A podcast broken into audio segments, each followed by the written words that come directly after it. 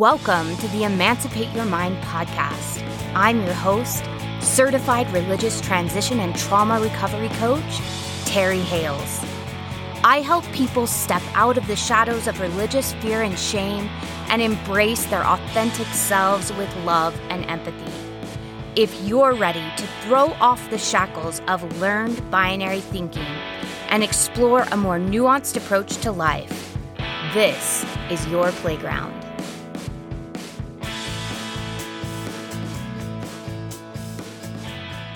Hello, everyone, and welcome back to the Emancipate Your Mind podcast. This week, I have my husband and licensed professional counselor, Kevin Hales, on the podcast with me. We're going to be talking about a question that has actually come up over the past several weeks as we've been talking about narcissistic personality disorder, the several different kinds of narcissism that we often see in high demand religion. And we've been talking about codependency with some of this as well. And there are a couple of you that have reached out and said, um, you know, I've tried not to be codependent. I'm trying to heal that part of myself, but I'm feeling really lonely and I feel really disconnected. And sometimes when that happens, it's because we've gone from one far end of the spectrum, which is codependency, to the other far end of the spectrum, which is like extreme independence. And we're going to talk about that whole spectrum and where we're trying to land in the middle, which is interdependence. So I brought in Kevin because Kevin talks about interdependence a lot in his work with couples. Um, he deals with relationships on a daily basis in his work, in his office. And I wanted his perspective on this. So, welcome to the podcast again, Kevin. Thank you. Good so, to be here. Yeah it's really nice because you live here. So I know it makes interviewing you very easy. Um, we're just going to have a discussion today. We're going to talk about these different ideas. And the main thing that I want you all to get from this is an understanding of what interdependence is and how you can begin to work towards this in your relationships, whether it's a long established relationship or whether you're creating brand new relationships. So, to get started, let's go ahead and just kind of talk about the difference between codependence, extreme independence, and like what interdependence actually is. So, before we actually talk about that, I think what I'll explain is where my approach to this comes from. Um, you know, leaving a cult you are trained and brainwashed to believe that everything is black and white. Mm. And in Mormonism, there's a, a, hymn that we sing called Choose the Right, you know, and there's this idea that there's a right and a wrong decision in everything that we do.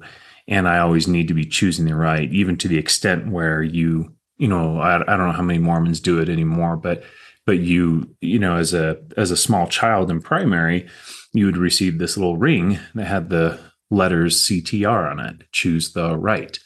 And i even went so far as to wear two CTR rings for gosh i don't know 10 15 years of my life. I don't even remember how many years i wore those but um, i got one on my mission in brazil and and it was uh, you know, con, uh, conserva you know, which is CTR in in in uh, Portuguese. Um, but uh, yeah, so I, I, wore a Portuguese and a and an English one uh, uh, for for many many years. But anyways, the point is, there's this idea that you know so many things in life are black and white or that they should be mm-hmm. um, and leaving that mindset caused me to look at things and pretty much I would say everything nowadays on a spectrum. Yeah. Not everything. In fact, I would say there's very few things that can be put in a very binary right or wrong, yes or no uh, way. You know, just about everything can be looked at on a spectrum. and why that's important is because when we understand human behavior, um, what we what we see is this tendency to gravitate towards extremes. Now, there's uh, I try not to use the words always, never, you know, a whole lot, but I feel pretty comfortable saying it's always dangerous to go to extremes whatever that may be you know? It's healthy to drink water but if we drink too much water we'll kill ourselves. If you know it's, it's healthy to exercise but you can over exercise it's it's it's good to eat but you can overeat or undereat or you know whatever whatever topic or idea it can be put on a spectrum and 99% of the time it's going to be dangerous to go to one of those extremes. Mm-hmm. and so so that's part of where this comes from for me right is i've tried to look at so many different things on a spectrum and that word codependent right is pretty much a bad word in most people's minds. Especially right now i feel like in society right now codependency is like everywhere and yeah it's it, it's seen as this negative bad thing. But guess what? You know for any of us who come from a very religious upbringing guess what also is a bad word in our, our mind? It's also the word selfish mm-hmm. right? And that's unfortunate because um, that's something you hear a lot not just in religion but outside of religion that the pinnacle the ideal is that we should not be selfish we should be what? Selfless. Selfless. And so there we are on another spectrum. which literally means not having a self exactly. thinking about it. Yeah. Right. It's it's it's it's it's really it should be uncomfortable and disturbing if you think about that on the extreme. But that's what most of us have been raised to believe and and idolize mm-hmm. is this idea of not having a self, of only living for others and only serving others and and not caring for yourself, not, you know, uh, uh, ultimately taking care of yourself, not being selfish. Guess what? It's okay to be selfish. Now, now, on that extreme of selfishness, 99% of the property, you know, population are going to agree, oh, that's not good. That's that's bad. That's healthy. But how many people are going to agree that being on the extreme end of selflessness is not healthy? You know, very mm few. Yeah. So that's a whole like continuum, a whole spectrum with selfishness at one end and selflessness mm-hmm. at the mm-hmm. other end. Mm-hmm. And being too far on either extreme is it can be dangerous. Right. Yeah. And and I believe I think where a lot of that originates is is you know um, in our brain, uh, as I know you've talked about in, a lot in your podcast, is um, we have that lizard reptilian part of the brain, and its main concern is safety. Its yeah. main concern is protection, and you know the the the main responses we experience in that part of the brain is fight or flight and and if you think about it those are very those are two extremes of one continuum as well. On the one end you've got fight you know and on the other end you've got flight. And guess what? There can be a happy medium. And so that's that's what i'm always looking for. What is the happy medium here?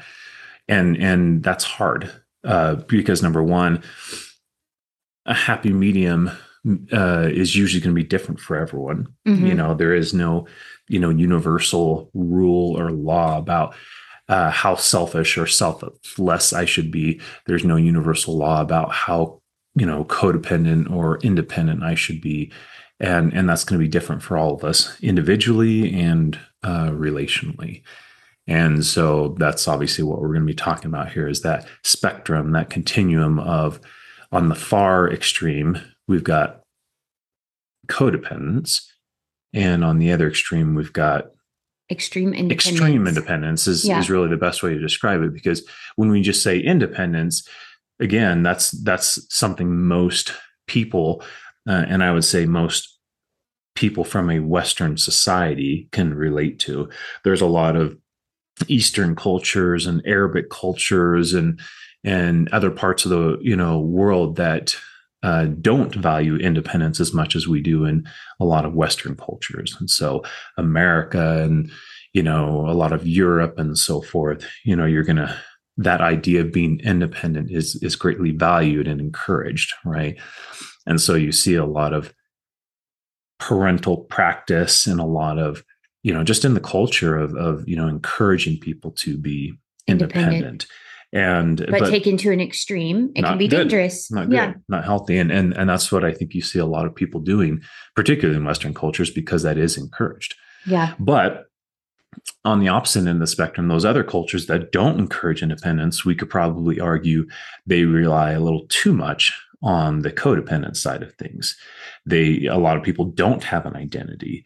They don't, you know, know who they are as a person because it's so tied up in the family and on, you know, bringing honor to the family and not embarrassing the family. And and and I think um, again a lot of that probably has its roots in uh, tribalism and how once upon a time that was the only way to survive was to stick together stick with your tribe stick with your family. But again a lot of those harken back to the very stark binary black and white fight or flight you know responses that we feel in our brains. And if we're following maslow's hierarchy of needs once those basic needs in our life are met we consistently have food and shelter and and we're safe. and we're safe. If if if those are being met then that allows us to move up the pyramid. It allows us to focus and think about other things so basically what you're saying is because we have become very good at getting our needs met mm-hmm. for the most part because Mhm. there are still people who are food insecure who are Of shelter course. insecure right but as a society for the most part we have enough food we have enough shelter we um, are generally safer Mhm. we're, we're not being eaten by predators on a daily basis No.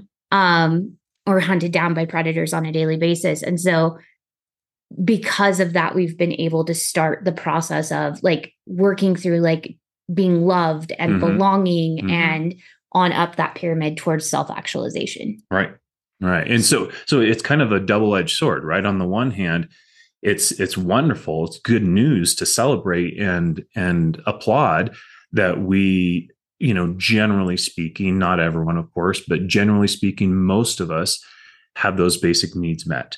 And therefore it's a double-edged sword because it allows us to focus on other things but that can also be hard and uncomfortable because sometimes i think we are stuck in just having those basic needs met so i can't tell you how many how many times i see in my my room where the man who's the traditional provider uh, has been raised to believe that that is the man's primary job is to provide Yeah. and so when that man is providing a house and food and those basic things they're genuinely shocked and surprised when their spouse says, Hey, I don't feel emotionally connected to you. And they say, What the hell are you talking about? You know, it's like, I, I don't even know what you mean. by i'm that." providing for your needs i'm doing my part Right. Like, you have food Right. you have shelter And- and- look at this nice house Right. And, yeah and, and you'll hear a lot of uh, comments along those lines of, of basically it comes across, of course, as emotionally dismissive and minimizing towards,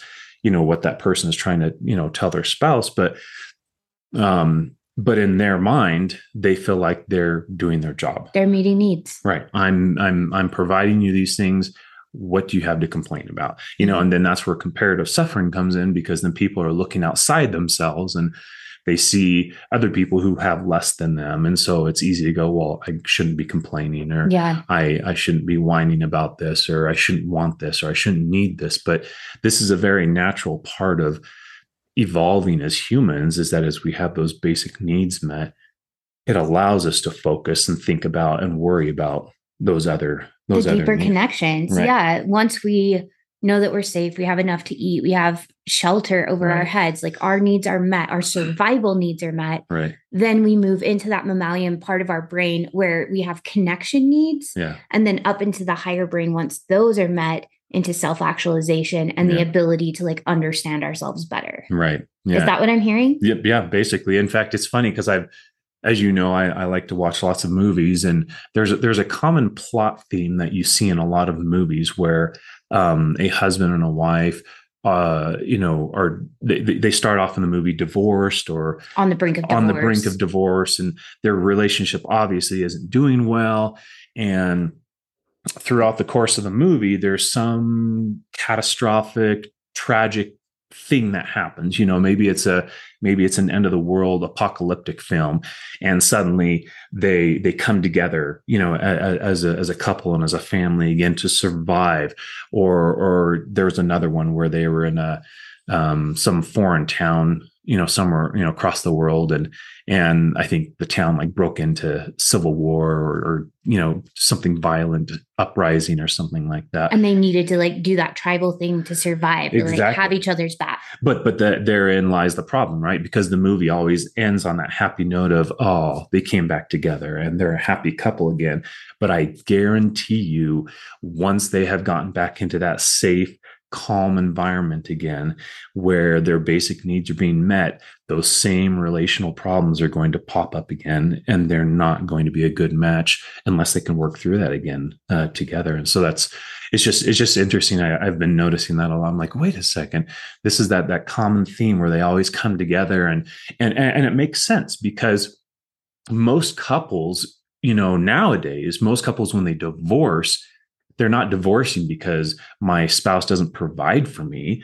They're divorcing because I'm not emotionally connected to you and you don't empathize with me and you don't hear me and you're not understanding. It's it's these higher level needs that aren't being met. Yeah. And that's why they're getting divorced, not because you beat me and and you know don't, don't provide yeah, and we're starving and right. yeah not not not to say that obviously doesn't happen still uh, you know that's the unfortunate reality is that there's always going to be those exceptions. There's always, always going to be those situations where you know that abuse is happening and so i don't feel safe. Or you give me this you know tiny allowance and i can barely buy enough groceries to feed ourselves and the kids but so what i'm hearing you say is like we crave connection because our basic needs are met. Right.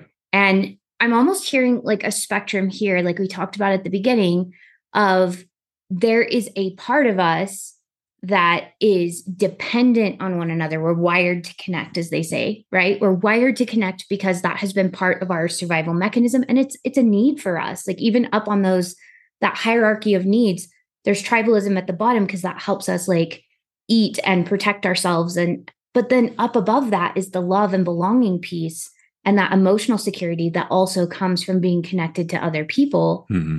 But then there's an independence piece as well of being an individual in a tribe. And once those basic food, shelter, safety needs are met, it's like our nervous system calms down to the point where we can like begin to look at who am I? Those more existential questions. Who am I? What do I value? What do I believe? What's the meaning of my life? Mm-hmm. And we're looking for a balance between those two. Is that what I'm hearing? Yeah. Yeah, because at the end of the day, yeah, you'll you'll you'll hear that that phrase we're wired to connect and that's uh I think that's probably true on a on a basic level. Uh but again, we can put that on a spectrum and say, well, how much do we, you know, how much do we desire that need to connect with other people? And of mm-hmm. course, you're going to get people all over that spectrum. You're going to you're going to get some people who are really needy and they want, you know, to constantly be by your side and, you know, and so forth. And then you're going to have other people who are very standoffish and, and, you know, don't really desire much human connection at all. And of course, the big question is, well, why? You know, yeah. wh- why does that happen? Um, a lot of that, I'm sure we can chalk up to trauma and and painful events that we've gone through in our life. You know, one of my new couples that I'm meeting with right now in our very first session, you know, she, she, you know, before we even really jump into much of anything, she says, people are stupid, you know, and I'm like, okay, interesting. Tell me why you think people are stupid, you know, and, and give her a chance to, to voice that and tell me why she thinks people are stupid. Because to just make a, a, a, a statement like that says a lot, you know. And of course, as we've met and gotten into more of the details, there's been incident after incident after incident of people who have betrayed her or let her down or hurt her and so on and so forth. Now, some of that, of course, is on the people who have done that to her. You know, they obviously have a part to play in that. But some of that, of course, is just her. And I, I would argue she she's probably had way too high of expectations about about people and their ability to show up and and you know be kind and nice and respectful or maybe um, a lack of boundaries that have allowed people right and there's a lot of things that we have like we create kind of the same patterns that we grew up with sometimes mm-hmm. because they feel safe even mm-hmm. in their unsafety if that makes sense they feel mm-hmm. familiar i guess right. i should say right and- probably i mean that that's what she would have to be honest and introspective with herself about um, i can't tell her what all those things are because only she knows what's going on inside her head mm-hmm. so but but the, yeah that's that's uh you know going back to the spectrum this continuum of you know um dependency i guess we would call it on one extreme you've got codependency and that extreme independence on the other end and and we can argue that neither of those is is very healthy um, and so the ideal that happy medium is that uh, what we would call interdependence and that's basically what we're here to talk about right yeah so we're looking for a balance between having an individual identity and a balance between being connected and like you said it's going to be different for every person and for every relationship. Mm-hmm. And so, you know, in our relationship, what we're doing is like, I like how you talk to your couples about interdependence being two individual people creating like a third entity together. Can you talk about that for a minute? Because I feel like that was really helpful in helping me understand interdependence. Yeah. Yeah. Basically the the way I like to think of it is each of us can and should be an individual. Each of us can and should be content and happy and fulfilled and and generally healthy by ourselves as human beings. And the reason I say that is because uh, like I, I, heard someone put it this way one time. They said, in a healthy, happy relationship, one plus one equals three.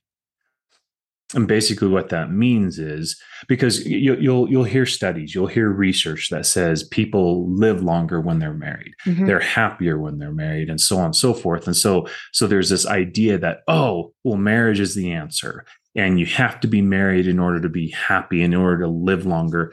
Not true this isn't about marriage. This is about being in a healthy relationship with yourself and then with other people.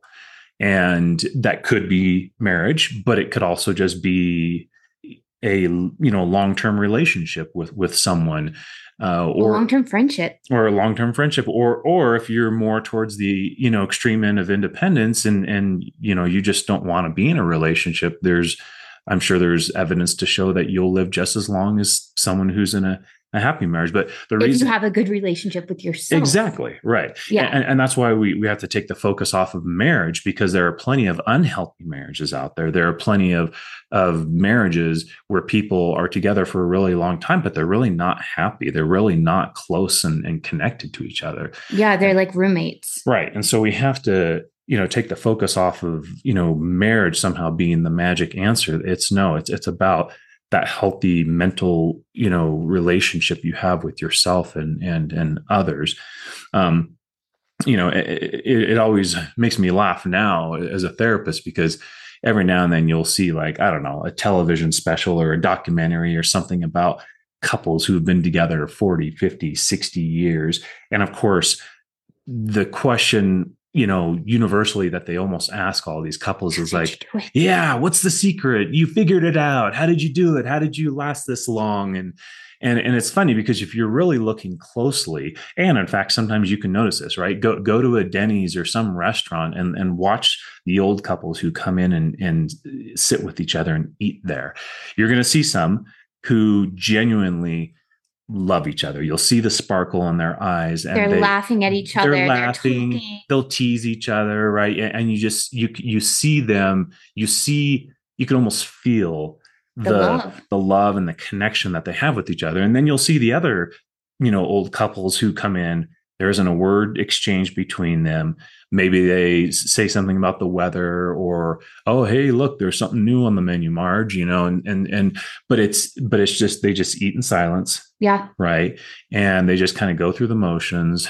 They wipe their face they get up and they walk out the door and go on about their lives. And so a lot of focus is often put on time you know and because you've been married this many decades that you somehow have figured it out and that's just not the case. You know, most couples, or I shouldn't say most, but there are lots of couples who have been married a really long time and they're not necessarily close and connected to each other. And so, so there's a lot happening there that we have to be real about and and and and try to figure out okay what's what's going on you know and is this ultimately what we want or what i want or you know and figure that out yeah it makes me think of the robin williams quote where he says there's no like i'm going to butcher this but there's no loneliness quite so lonely as being with people and feeling lonely. Like, yeah, yeah, whenever you're with people and you feel lonely, like that's even lonelier than being by yourself. Right. Yeah. Something along those lines. yeah, lines. I totally butchered that. But. Yeah. I, will look it up later. But yeah, it's, it's, uh,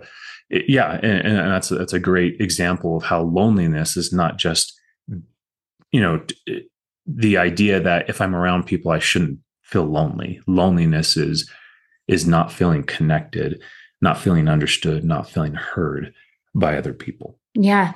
Yeah. I uh, was listening to Glennon Doyle's podcast yesterday, the We Can Do Hard Things, this latest episode. They were talking about kids and connection with kids and their parents. And one of the things they said is when a child is allowed to be fully themselves and that's encouraged, a child learns, I'm real. And I think that happens in adult relationships too, that when we feel seen and heard and really connected to another person um, we both have the connection and the ability to be an individual there's something about that that like makes being alive real like it, it makes us a real person. Yeah. Yeah and it's yeah and, and here's the quote by robin williams i used to think the worst thing in life was to end up alone it's not the worst thing in life is to end up with people that make you feel all oh. alone. Oh, yeah. So, he says it way better than I did.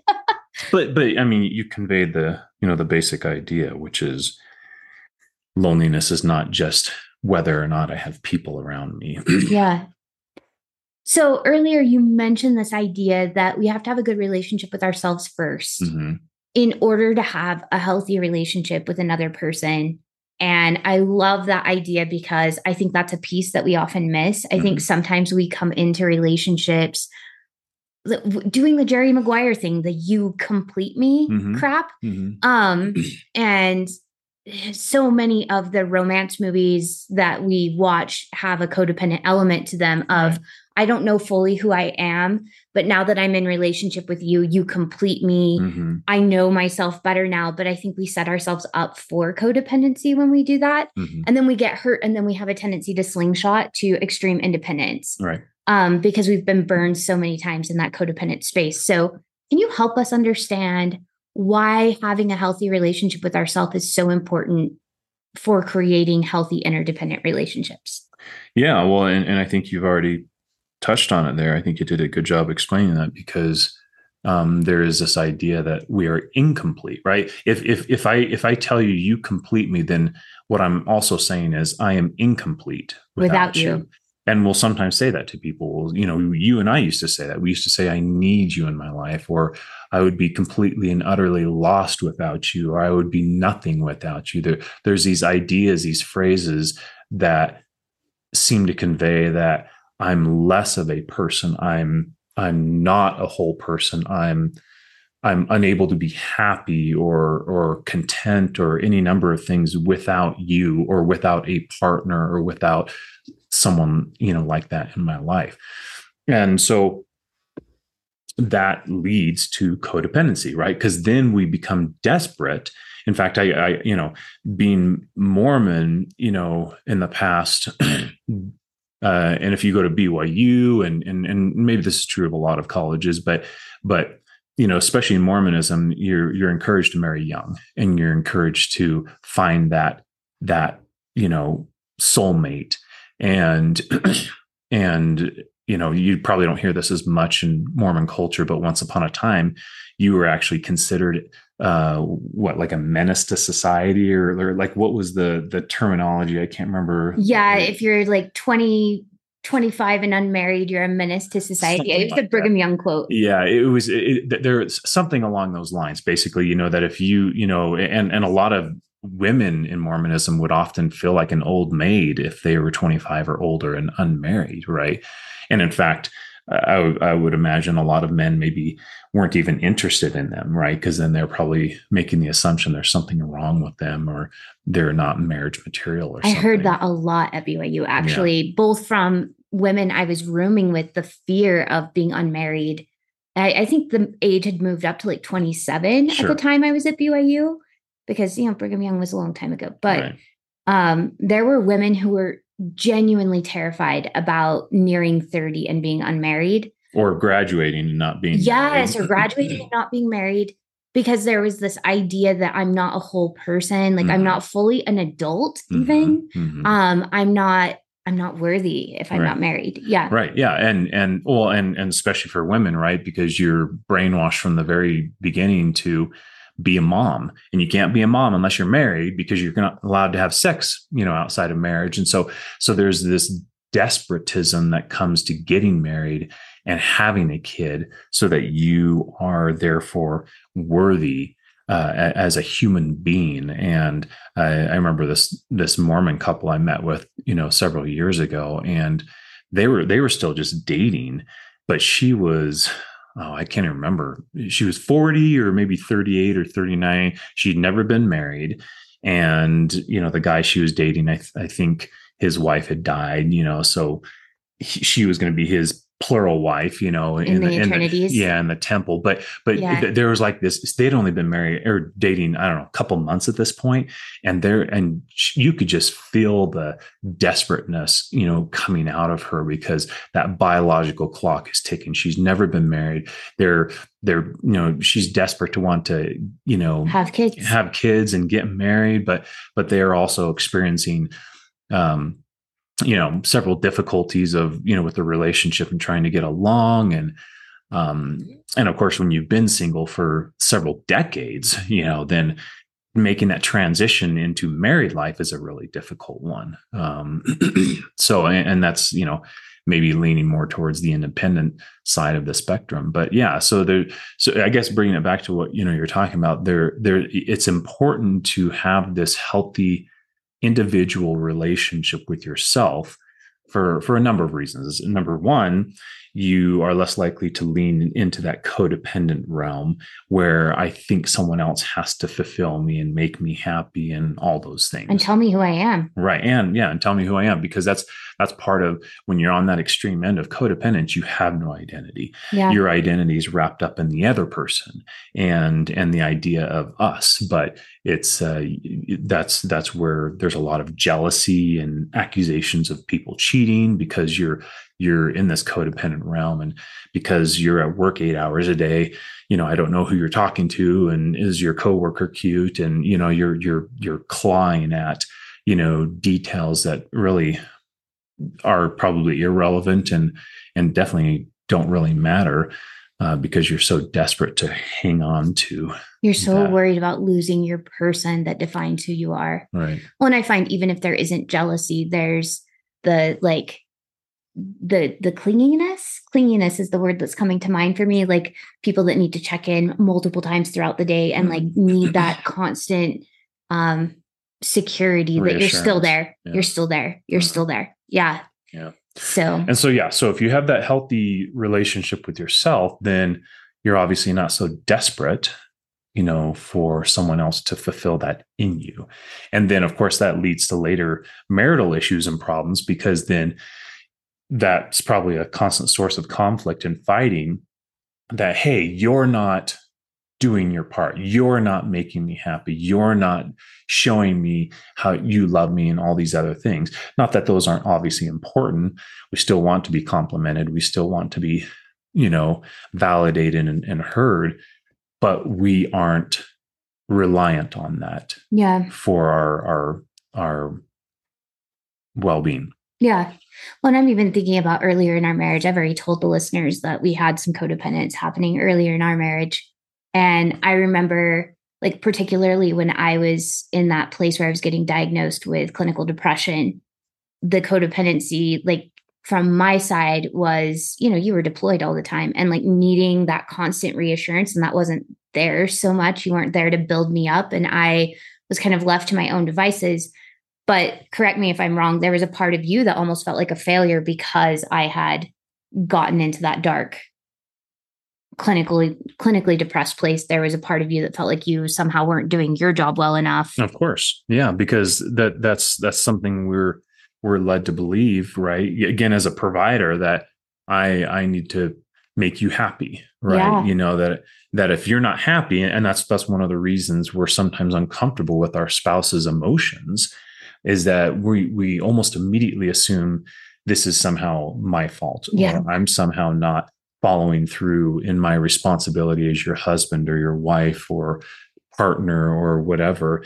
And so it's hard not to take it personally that, oh, you're sad. Well, shit, what did I do? You know, did, how did I drop the ball? You know, oh, you're, you're angry. Well, what, what, what did I do? You know, and, and, and, and you're scared. Well, what are you scared of? I, I, you know, it, it's, it's, in fact, that's, you know, one of my earliest, you know, big emotional conversations I remember between the two of us is, you you revealed to me one of your deepest fears which which was you were afraid I was going to wake up one day and realize what I had married and run away screaming.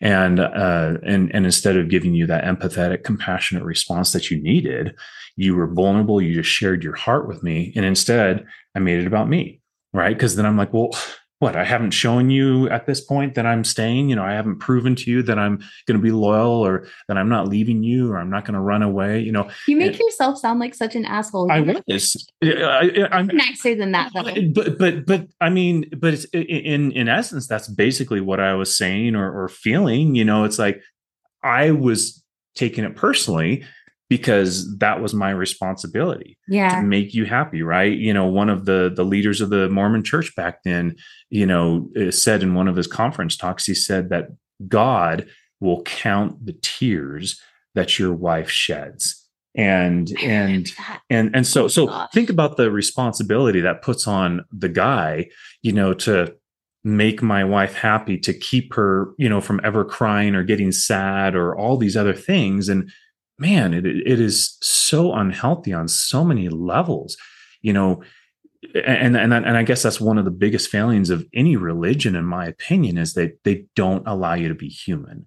Yeah. They have this unrealistic, perfect standard that you're supposed to strive for. You're not supposed to feel certain emotions. But guess what? That's part of being human. Yeah. And if we're going to have that healthy relationship with ourselves, and then be able to have a healthy relationship with another human being, we need to give ourselves some grace. We have to give other people that same grace and compassion. And we have to stop leaning on religion for advice about how to be a healthy human being.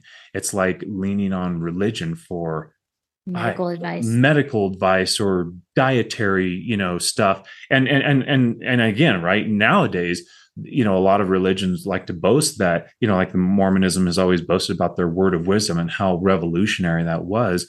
Actually it really wasn't that amazing and that far ahead of its time. It was actually reflecting a lot of similar movements during that time. But in the long you know run you know it's funny because a lot of people now when they look back on the word of wisdom in mormon history they're like well geez why didn't God tell us to wash our hands more? Why didn't God tell us to boil our water? Boil our water. You know, the, those would have been far more helpful and healthy, you know, in the long run than avoiding quote unquote hot drinks. What what it, what does that even mean? You know, and and so on and so forth. And so, by the way, really quick, there was a whole episode on Mormon discussions. If you want to hear more about the word of wisdom and how it really came about, um, that just happened a few weeks ago. Fascinating stuff. Fascinating stuff. It was kind of like a turf war between the women of the church and the men of the church, particularly Emma Smith and the men of the church. Um, and the hot drinks came about as kind of the men getting back at the women for not wanting them to have tobacco. Just super fun information over there. Awesome. I love church history. There's so much going on. I'm so glad people do that work because um, not my favorite work, but I love hearing about it. So yeah. if you're interested in that, go over to Mormon discussions, um, either on YouTube or on the podcast, and go look up that whole like hour, two hour discussion about how the word of wisdom actually came about. If you're LDS listening to this, ex Mormon, and you want to know some of the history about that, fascinating stuff. But yeah, let's talk. I'm trying to remember how we got on that subject. I don't remember how we got on. Oh, we were talking about you and me. And oh yeah, like, yeah. So so I was like, oh yeah, because I felt responsible for um, you know, how you were feeling, you know, and the fact that you were scared that I wasn't going to be there for you or that I would yeah. figure out who you were. That felt offensive to me because I felt like I was failing. Yeah. I felt like I wasn't doing my job. That if I was a good husband, if I was doing my job, you shouldn't be feeling that because to feel fear is bad to feel you know it says it throughout all scriptures that have ever been written fear not you know and and you know you know there's this idea that if you feel fear you're you're, you're weak you're less of a person. You're not doing it right. And and and yeah and don't don't you know don't feel angry you know plenty of you know religious you know leaders throughout time have always preached against you know anger and and you know uh, what was it monson that said school your emotions right you know so mm-hmm. there's this idea that you're not supposed to feel certain things and and then of course in a relationship sense then i'm going to feel responsible or i'm going to feel at fault that you're feeling this and so again allow ourselves to be human to feel all of the things that's because that's part of what it means to be human and and allow ourselves to learn from that. You know, I, am always telling people that emotions are, are like messengers. They're just trying to let us know, hey, you're feeling something, and what's what's you know what's causing this, what's playing into this. Why are you feeling this? So yeah. we can better understand it. And then, you know, when we're talking about an interdependent relationship, you know, a healthy relationship, ideally we need to be able to share those emotions with each other and and because we've done our individual work and I'm in a more emotionally mature place, I'm not threatened by that, or at least not as much, right? Because yeah. I think we're always going to feel that to a certain extent of like, well, crap, you know, did did I do this, or did I somehow make you feel like I, I you know, you, you, can't trust me, or that I've hurt you, you know? So so so that that's that's healthy to an extent, right? Because it shows that we're trying to take responsibility and ownership for my part in this, but that's that's the balance we're striving for. And that's you know part of what we're talking about here right? Because because what it boils down to in the end is there's my work there's your work and then there's our work. Mm, i like that. Help us break down that really quickly. What how do you tell what's your work what's the other person's work and what is the collective work? It's a good question and i don't think there's always going to be a clear answer. Um in a nutshell i think the question we should always ask ourselves is how much of this problem or issue that I'm looking at, how much of this is within my control to change? Mm, and then that's my work. And well, it depends what the answer to that question is. Okay. So so how much of this is within my control to to to change or to affect? And if the answer is zero or next to none, then yeah, that's probably you know that that that that's that's maybe someone else's work uh, to do um, or if it's mostly within my control to change or to to do something about, then that's probably my work. And then, of course, our work is not so much specific issues, but how we interact with one another. So our work is almost always going to exist on a interactional level.